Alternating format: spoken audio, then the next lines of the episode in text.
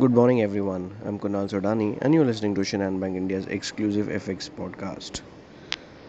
So, we had the much awaited NFP number where they rose by 517k in January, much higher than the market expectation of 185k. Also, the November and December numbers were revised higher. The unemployment rate dropped to 3.4%. If we talk about the key US average hourly earnings, a proxy for inflation via wages, they also rose 0.3% month on month and 4.4% from a year earlier. Japan's government has sounded out at Bank of Japan Deputy Governor uh, Amamiya to succeed incumbent Kuroda as central bank governor. He is seen as more dovish than other contenders.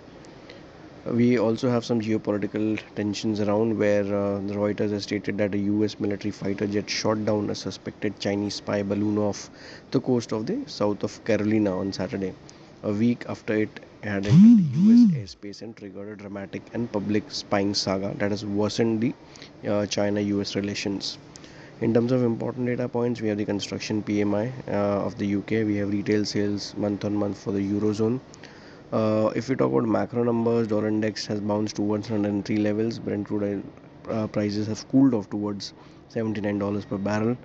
Uh, 10-year GSEC at 7.29 and 10-year US Treasury yields have bounced back towards 3.56%.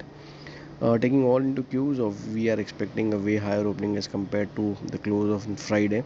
Uh, so uh, we are heading towards maybe 82 75 82 80 zone whereas the support zone for the day could be 82 10 82 20 levels.